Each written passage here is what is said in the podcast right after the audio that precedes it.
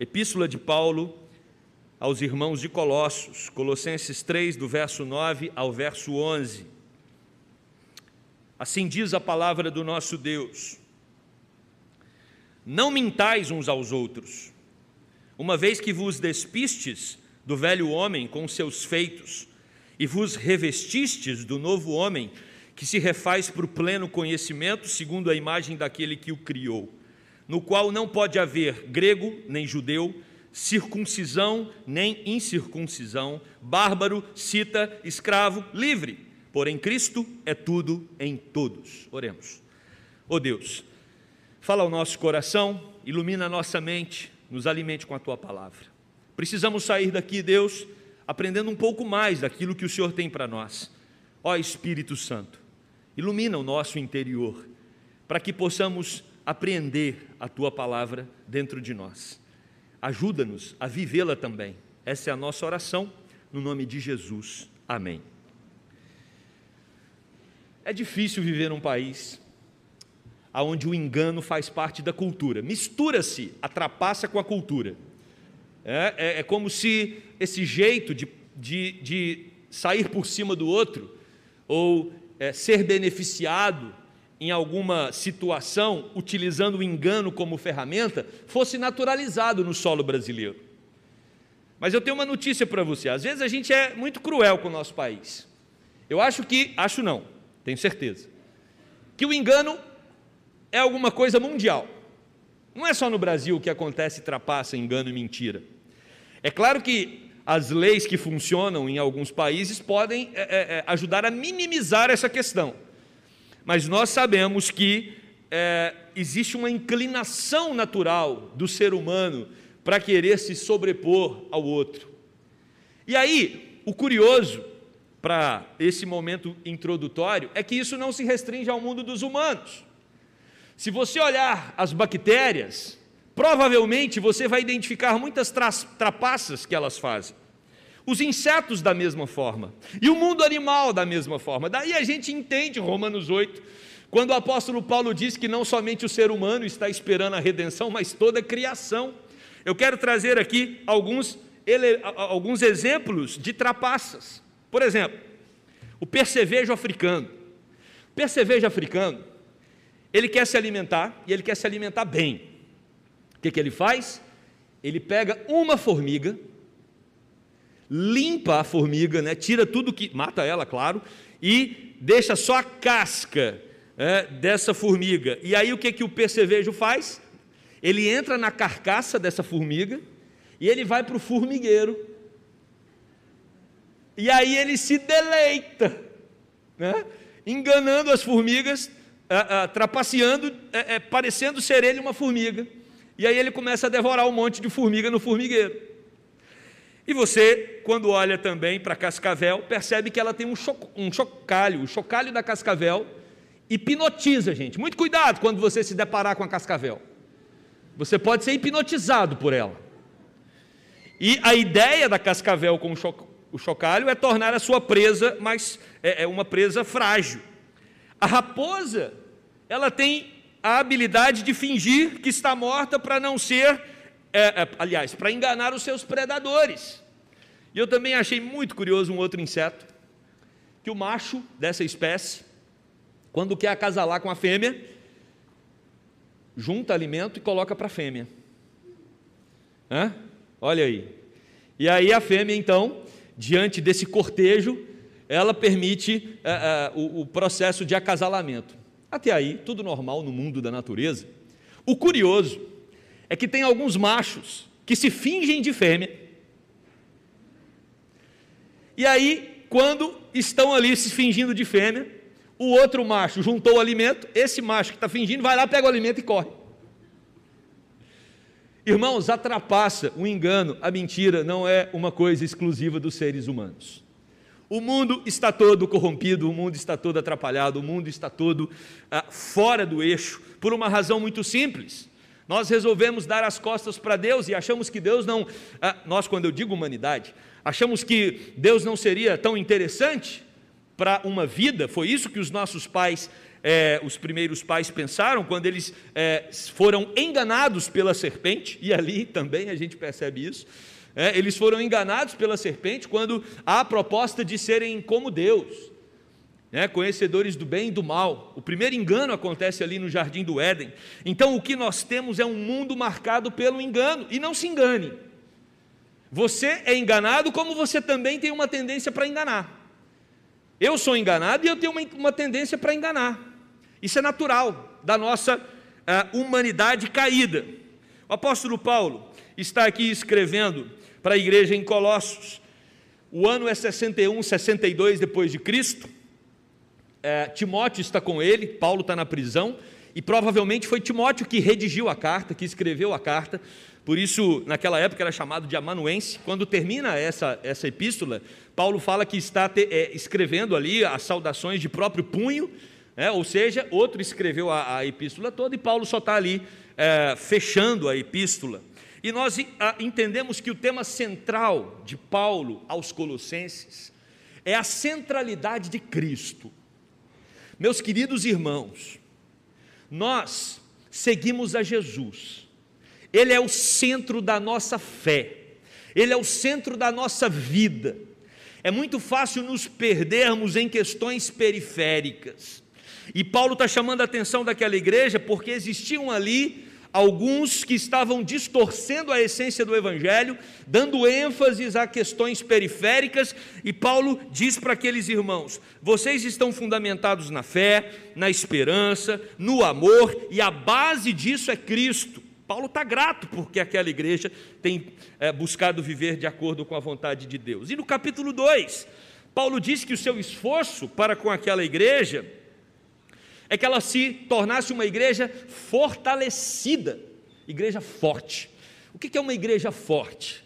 É uma igreja que é, tem Jesus como seu centro. Isso é uma igreja forte. É uma igreja que, quando vocês olham para a vida do outro, você consegue enxergar os traços de Cristo na pessoa. Quando a pessoa olha para a sua vida, ela consegue enxergar traços de Cristo, de fé, de amor. Então, isso é uma igreja consolidada, fortalecida. Mas para que isso aconteça, nós precisamos do pleno conhecimento do mistério de Deus que é revelado em Cristo. É angustiante tentar entender Deus, é desesperador colapsa a nossa mente, porque a nossa mente é pequena demais para entender um ser tão grande. Aliás, Deus nem grande é, porque não dá para medi-lo. Ele é maior, ele é um ser infinito, ele é um ser que não cabe nas categorias que nós humanos estabelecemos. É? Nosso Deus é um Deus que reina sobre tudo e sobre todos. A Bíblia diz que ele coloca toda a criação na palma da sua mão. Como entender um ser tão misterioso? O apóstolo Paulo diz, através do seu filho que encarnou. Jesus Cristo é o Deus palpável, é o Deus de carne e osso. Então, muito cuidado quando você tenta entender Deus fora de Cristo, isso pode ficar confuso. Olhe para Cristo. Cristo é o centro não só da igreja, mas Cristo é o ápice da revelação do próprio Deus, porque Cristo é Deus.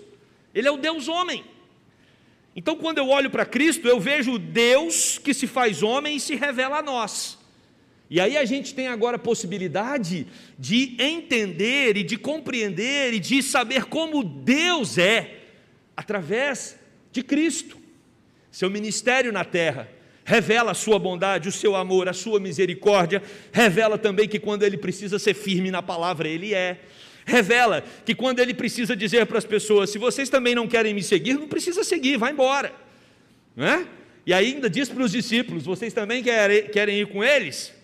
É um Jesus sincero, é um Jesus verdadeiro, é um Jesus que revela para nós que a vida nesse mundo não vai ser uma vida marcada por facilidades, mas vai ser uma vida vivida nele com plena paz e com plena alegria, e é disso que Paulo está falando aqui aos Colossenses.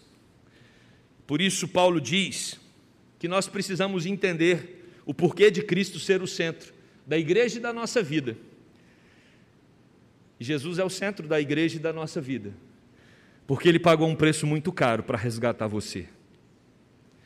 Paulo vai dizer no versículo 14 do capítulo 2 que Jesus Cristo cancelou o escrito de dívida que era contra nós e que constava de ordenanças, o qual nos era prejudicial. Jesus removeu-o inteiramente, encravando-o na cruz. Você e eu tínhamos uma dívida impagável para com o Pai. Jesus pega essa dívida, Jesus rasga essa dívida e Jesus encrava essa dívida na cruz do Calvário, e eu e você agora somos livres, somos novas criaturas, somos povo de Deus, temos livre acesso à presença desse Deus e temos reservado para nós a vida eterna. Amém, gente? O que, que nós queremos mais? Jesus é tudo. Para um mundo em desespero, nosso coração se encharca de esperança. Para o um mundo em conflito, em guerra, nosso coração está inundado da paz. Para um mundo que está completamente perdido, nós somos ovelhas encontradas pelo Supremo Pastor. Para um mundo que caminha para a morte, nós somos aqueles que receberam a vida em Cristo Jesus. É por isso que Ele é tudo para nós, é por isso que Ele é o centro, é por isso que Ele é para nós a essência da existência. Ninguém vai suprir a sua vida mais do que Cristo, ninguém vai te dar mais sentido do que Cristo. Ele é tudo, como diz o texto no final, tudo em todos. E aí, o apóstolo Paulo vai dizer no capítulo 3 que esse Cristo ressuscitou, e com ele nós ressuscitamos. E o verbo que diz que uh, nós somos ressurretos está no passado. Está no passado, não está no futuro. Não é que Cristo ressuscitou e por isso ressuscitaremos. Não! Cristo ressuscitou e nós com Ele também ressuscitamos. Sabe o que o texto quer dizer com isso? Que essa ressurreição para você não é uma promessa futura que vai se concretizar, já acontece na sua vida. Você já é um ressurreto em Cristo Jesus. Por isso que o texto bíblico também vai dizer que a morte foi tragada. Ó oh, morte, onde estás, ó oh, morte? Jesus Cristo na cruz, ele ele tira a morte do nosso caminho. Nós já somos o povo da ressurreição. Temos diante de nós a expectativa da vida eterna, mas já somos ressurretos em Cristo Jesus. Morreremos, mas a morte aqui significa o encontro com Cristo e com Ele por toda a eternidade viveremos. Se Cristo ressuscitou e nós pertencemos ao povo ressurreto, nós devemos buscar as coisas do alto. É claro que temos que cumprir os nossos deveres aqui do mundo, mas quem rege o nosso coração são os valores eternos. Estamos escondidos, diz Paulo, com Cristo em Deus, guardados, protegidos. Por isso, devemos fazer morrer a nossa natureza terrena, essa, a, a, esse engano que tenta sempre a, nos fazer acreditar que a vida se restringe aos anos que passamos aqui, esse engano que às vezes nos faz acreditar que tudo de valor, tudo de bom que você pode ter, você tem que extrair da sua existência aqui. E aí o texto nos convida a pensar nas coisas do alto, refletir nas coisas eternas e fazer morrer a nossa natureza terrena. E fazer morrer a nossa natureza terrena é viver na verdade. Por isso, quero pensar com você sobre uma vida na verdade. Viva na verdade. Como viver na verdade? Primeiro, não minta. É assim que Paulo começa. Não mintais uns aos outros se Cristo é a verdade e eu estou conectado a Cristo, eu vivo na verdade. Ele é o cabeça, nós somos o corpo. Não há espaço para mentira na comunidade cristã. Não há espaço para o engano. A palavra pseudomai, aqui, não mintais, né? A, que trata da mentira, está tratando de falsidade, de engano. Não há entre nós, não pode haver entre nós, e não só na vida comunitária, mas na nossa família, no nosso trabalho, nos nossos é, relacionamentos, não pode ter espaço para mentira, porque o engano e a mentira têm a sua origem no diabo. Hum. É só você olhar o começo da Bíblia. Quando está lá Adão e Eva criados para ter um relacionamento com Deus, quem chega com a conversa de engano? A serpente, Satanás, o enganador. E é curioso, porque logo depois que Adão e Eva caem no engano da serpente, Deus os procura. E quando Deus os procura, o que, que eles tentam fazer? Enganar Deus. Engana Deus como? Jogando a culpa no outro. Deus fala: Adão, você comeu do fruto, Adão? Nós combinamos que você não podia comer. Ah, Senhor, a mulher que tu me deste. Aí Deus vai na mulher: Eva, você comeu do fruto? Ah, foi a serpente. E aí, quando você tem a primeira geração depois deles, Caim e Abel, você tem Caim tentando enganar a Deus. Caim tenta enganar a Deus oferecendo um, uma adoração que não corresponde ao seu coração, que não corresponde à verdade interna.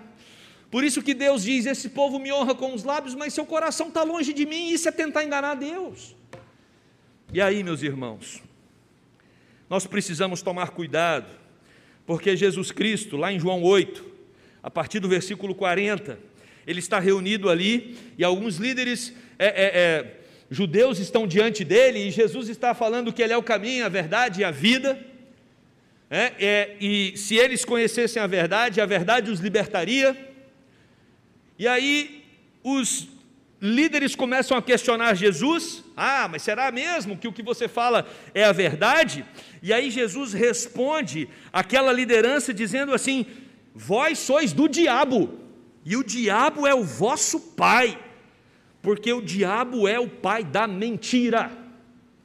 Não tem como, se nós cremos em Jesus, nós pertencemos ao reino da verdade.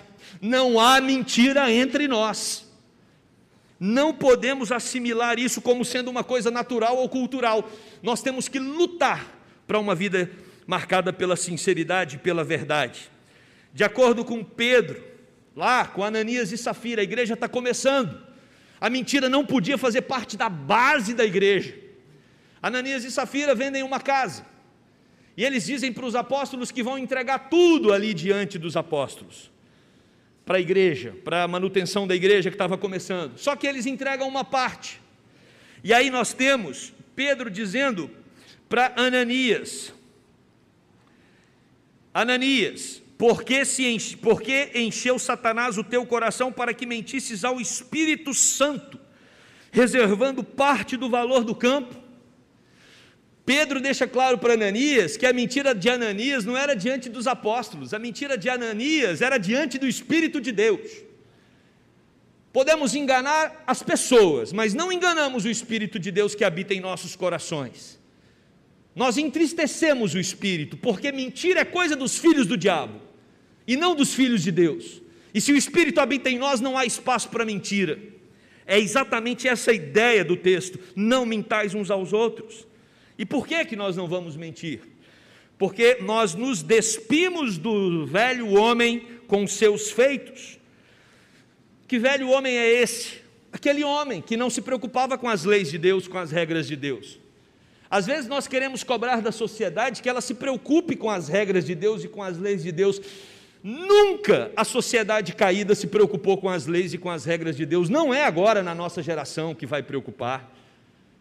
O que nós temos que fazer é viver diferente, porque nós somos o povo da luz no meio das trevas. Nós fomos chamados não para compactuar com o modelo do mundo, mas para vivermos de maneira diferente. Agora, é claro, é muito mais confortável você caminhar com os discursos da sociedade, você vai ter muito menos conflito. Vai ser muito conveniente para você. Aliás, uma das origens das nossas mentiras é porque às vezes mentir é conveniente. Às vezes mentir evita situações desconfortáveis. E aí a gente mente um pouco, para deixar a situação um pouco mais tranquila, um pouco mais calma. Mas, meus irmãos, nós precisamos entender que esse velho homem é uma sofisticada fábrica de engano. No livro de Eduardo Gianetti, não é crente, é filósofo. Esse livro tem como título O Alto Engano. E ele vai falar: a natureza humana, né, em sua totalidade, assim como a história, é um reservatório inesgotável um manancial de fatos, processos e acontecimentos com os quais se pode provar praticamente o que você quiser, ou o contrário.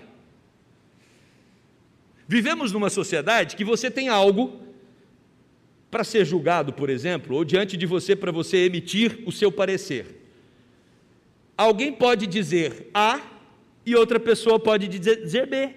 Perspectivas completamente diferentes. Então nós vivemos num mundo contraditório, difícil de acessar a verdade. Por isso que até pouco tempo nós tínhamos o relativismo, e ainda temos um pouco, aonde ninguém tem a verdade, tudo é relativo. Né? E agora não, agora a gente vive num mundo pós-verdade, o importante é o que eu sinto, o importante é que eu, eu, acolho o pensamento que eu tenho, independente se ele é racional, se ele não é racional, se ele é fruto da minha fé, não é fruto da minha fé, existe um vínculo emotivo com o que eu penso. Olha para a internet. Tantas coisas absurdas que você fala, cara, mas isso não tem lógica. Isso não tem, isso não tem uma explicação clara, mas as pessoas acreditam. As pessoas acreditam porque elas estão vinculadas emocionalmente. Né? Elas estão, tem muita coisa que não faz sentido, mas as pessoas acolhem. Nada vai fazer mais sentido do que a nossa fé, por uma razão muito simples. A nossa fé vem de Deus. É Deus quem a expõe para nós. Ela não é um pensamento humano, ela é divina. É, é um dom de Deus para nós, ela vem do alto. Por isso que Gianete fala que vivemos nesse mundo contraditório onde as pessoas querem colocar diferentes perspectivas e a gente não sabe quem está nos enganando. Piaget, que é um dos psicólogos que mais trabalhou a respeito do desenvolvimento da criança, quando ele fala da moral infantil, ele diz o seguinte: a tendência à mentira é uma tendência natural. É natural mentir. Quem está falando isso é Piaget, cuja espontaneidade e generalidade mostram quando ela faz parte do pensamento egocêntrico da criança. Então a criança mente para alimentar o seu pensamento egocêntrico. Aí diz Piaget: ainda aos seis anos, ela não sente realmente nenhum obstáculo interior à prática da mentira com seis anos. A consciência da criança, provavelmente, de acordo com a teoria, ela não pesa quando ela mente. Ela mente, mente tranquila.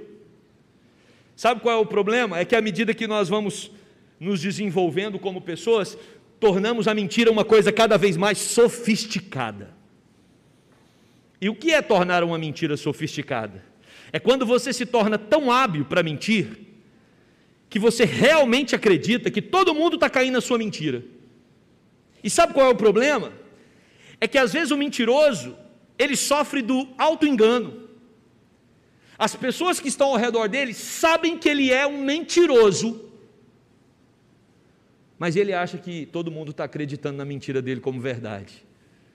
Meus irmãos, essa dinâmica não pertence ao reino de Deus, essa dinâmica pertence ao reino de Satanás porque ele é o pai da mentira. A principal sustentação para mentir uns aos outros é o auto-engano.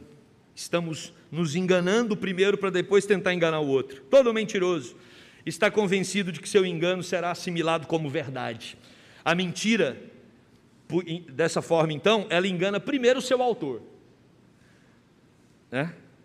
A verdade que renova o tema que nós separamos para esses domingos nos convida ao abandono de todos os caminhos de engano. Atente-se para as pequenas mentiras. Muito cuidado. Porque às vezes a gente fala assim, não, mas essas mentirinhas que, né, às vezes, não, não, nenhuma mentira deve proceder da boca do crente. E aí eu me lembro na adolescência uma pregação de um conselheiro que ele dizia se você se torna hábil para mentir nas pequenas coisas, com certeza você não vai conseguir falar a verdade nas grandes coisas. Quem mente no pouco, mente no muito. Se a gente mente para sair de um probleminha, quando for um problemão, a gente mente também. A gente mente também. E aí, não tem coisa pior do que relacionamentos marcados pela mentira. Geralmente eles se tornam insustentáveis insustentáveis. Uma mãe e um pai cansam, cansam. Se o filho mente um dia, mente um mês, mente um ano, uma vida de mentira, isso esgota um pai e uma mãe. Isso esgota relacionamentos profissionais, isso esgota cônjuges. Ah, não vou fazer mais isso, e faz. Não vou fazer mais, e faz de novo. Não, não estou fazendo, e está fazendo. A vida na mentira, ela é uma vida de muito sofrimento. Por isso, nós precisamos nos atentar para essa realidade. A mentira tem consequências. Lá no Salmo 5, versículo 6, parte A, o autor diz que Deus destrói os que proferem mentira, vai ter prejuízo. Não se engane. Se você está vivendo uma dinâmica de mentira, de engano, isso vai trazer consequência para a sua vida e para a vida de quem está ao seu redor. É isso que o texto está dizendo. O rei Davi, quando ele tem um caso extraconjugal, um adultério com Batseba, Davi tenta manter aquilo em sigilo. Ele está querendo enganar todo mundo, enganar a nação, enganar a família dele. Mas Deus usa o profeta para dizer: Davi, você pecou, Davi. E quando o pecado de Davi é exposto, ele fica com vergonha de Deus, com vergonha do que ele fez. E aí ele escreve o Salmo 32, que diz assim: Enquanto calei os meus pecados, envelheceram os meus ossos pelos meus constantes gemidos todo dia. Uma vida em mentira, ela pesa a alma, ela traz sofrimento. Porque a mentira pode dar certo uma vez, duas vezes, você começa a achar que está ficando hábil para o negócio e um dia a casa cai. A casa cai, a verdade vem à tona. Somos chamados para viver na verdade, porque a verdade traz alegria ao coração. Olha o que diz Salmo 40, verso 4: Bem-aventurado, ou feliz o homem que põe no Senhor a sua confiança e não pende para os arrogantes, nem para os afeiçoados à mentira. Feliz o homem que foge de uma roda que é nutrida ou retronutrida pela mentira. Feliz o homem. Busque a verdade, como Paulo diz aos Efésios, capítulo 4, verso 25. Por isso, deixando a mentira, fale cada um a verdade com o seu próximo, porque somos membros uns dos outros. E aí, como fazer isso? Precisamos orar como a Agur diz no Provérbios 30, versículo 8: Senhor, Afasta de mim a falsidade e a mentira. O que possuímos de Adão se tornou velho, obsoleto, ultrapassado, descartável.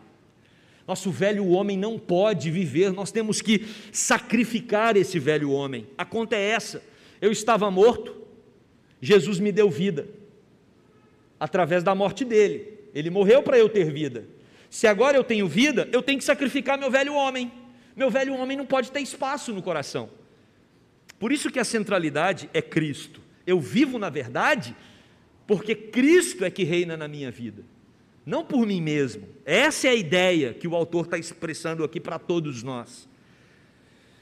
Este velho homem está completamente corrompido, não o alimente. Se tornou trapo de imundícia e precisa ser lançado fora. Para quê? Para que sejamos, versículo 10, revestidos do novo homem que se refaz para o pleno conhecimento, segundo a imagem daquele que o criou. Se nós queremos viver na verdade, primeiro, não minta. Segundo, viva de acordo com as regras do Pai. Somos novas criaturas e pertencemos ao reino da verdade. A novidade de vida na verdade está diretamente relacionada com conhecimento. Sabe por que a gente às vezes acha mentira uma coisa natural? Porque estamos distantes do Deus que é santo e do Deus que é a verdade. Aí a gente começa a compactuar com as coisas desse mundo. À medida que nós conhecemos a Deus, à medida que nós nos aproximamos de Deus, à medida que nós buscamos o Senhor, nós nos distanciamos de um mundo de mentiras. E quem nos ajuda nesse processo? O Espírito Santo. E é interessante aqui, irmãos, porque o texto fala que nós devemos, é, através do novo homem, nos refazer para o pleno conhecimento. Pleno conhecimento dá a ideia de totalidade. Não é para que você fale a verdade para algumas pessoas e para outras não. Fale a verdade num ambiente e no outro não. Não, aqui é totalidade. Pleno conhecimento é toda a minha vida é para a glória de Deus. O que eu sou num ambiente, eu sou no outro. O que eu vivo numa esfera, eu vivo na outra. E quem nos ajuda nisso? O Espírito Santo. Meu coração, ele tem uma facilidade muito grande para encurtar os caminhos, para tornar a coisa mais conveniente, para evitar conflitos. É só uma mentirinha e tudo se resolve. Nosso coração é assim. Mas o Espírito Santo se entristece quando agimos de tal forma. Por isso, é Ele quem ilumina o nosso coração e nos ajuda a entender o auto-engano, o engano pessoal e também a nossa tendência de enganar as outras pessoas. E também é o mesmo Espírito que nos transforma. Nós, não, nós podemos sair daqui hoje dizendo: ah, não, essa mensagem de alguma forma falou ao meu coração e eu não vou mentir mais. Você não vai conseguir. Não vai. Se até o percevejo mente, qual a chance que nós temos? A mentira é inata. Só o Espírito Santo para nos ajudar. Sabe quando você não consegue fazer alguma coisa? Aí você diz assim: puxa, conheço um amigo meu que é especialista nesse assunto. E aí você recorre ao seu amigo e ele desembaraça aquele problema para você com muita facilidade. Essa é a figura do Espírito Santo. Nós não conseguimos vencer a mentira. A gente precisa recorrer ao amigo, Espírito Santo de Deus. Me torne um homem verdadeiro, uma mulher verdadeira, mesmo que eu sofra consequências por causa da verdade. É claro que a gente precisa tratar a verdade com doçura. Não é porque você tem que ser verdadeiro que você vai ser grosso. tem modos de falar. Né? A gente pode depois pensar nesse assunto numa EBD em algum momento. Mas dá para a gente falar a verdade com brandura, com doçura. Né? E a gente precisa se desenvolver nessa direção. O Espírito Santo é quem nos ajuda. Olha o que diz João 16, 13. Quando vier, porém, o Espírito da verdade, ele vos guiará a toda a verdade, porque ele não vai falar de si mesmo, mas dirá tudo o que tiver ouvido e vos anunciará as coisas que hão de vir. O Espírito Santo de Deus nos guia a toda a verdade. Então nós temos que recorrer a Ele para que Ele segure a nossa mão e nos leve para um caminho de verdade, um caminho verdadeiro. É no poder do Espírito que somos renovados segundo a imagem de Deus. Calvino vai dizer: ora, a imagem de Deus reside na totalidade da alma, visto não ser só a razão que é corrigida, mas também a vontade. O que Calvino está dizendo é que, quando ele comenta esse texto, à medida que nós nos tornamos a imagem de Deus, como filhos, nós somos é, é, transformados na totalidade do nosso ser, não apenas na razão.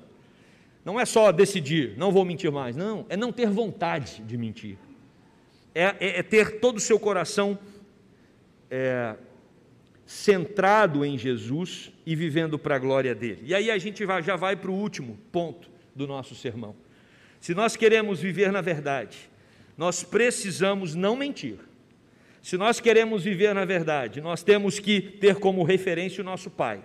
E por último, se nós queremos viver na verdade, devemos entender que Cristo é tudo em todos.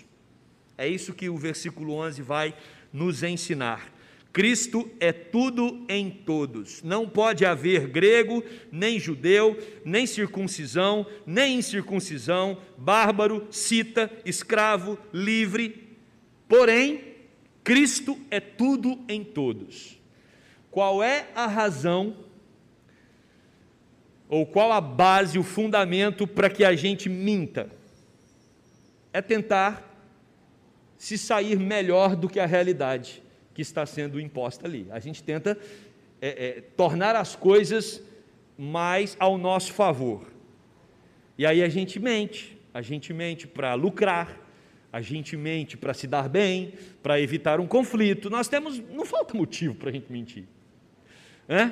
Só que quando a gente mente, de alguma forma nós estamos negando que somos pecadores, ou tentando negar que podemos ofender os outros, que podemos não vender o que iríamos vender se falássemos a verdade. É como se a verdade nos trouxesse algum tipo de prejuízo. É como se a verdade tivesse uma consequência é, para atrapalhar a nossa vida. A verdade nunca nos atrapalha.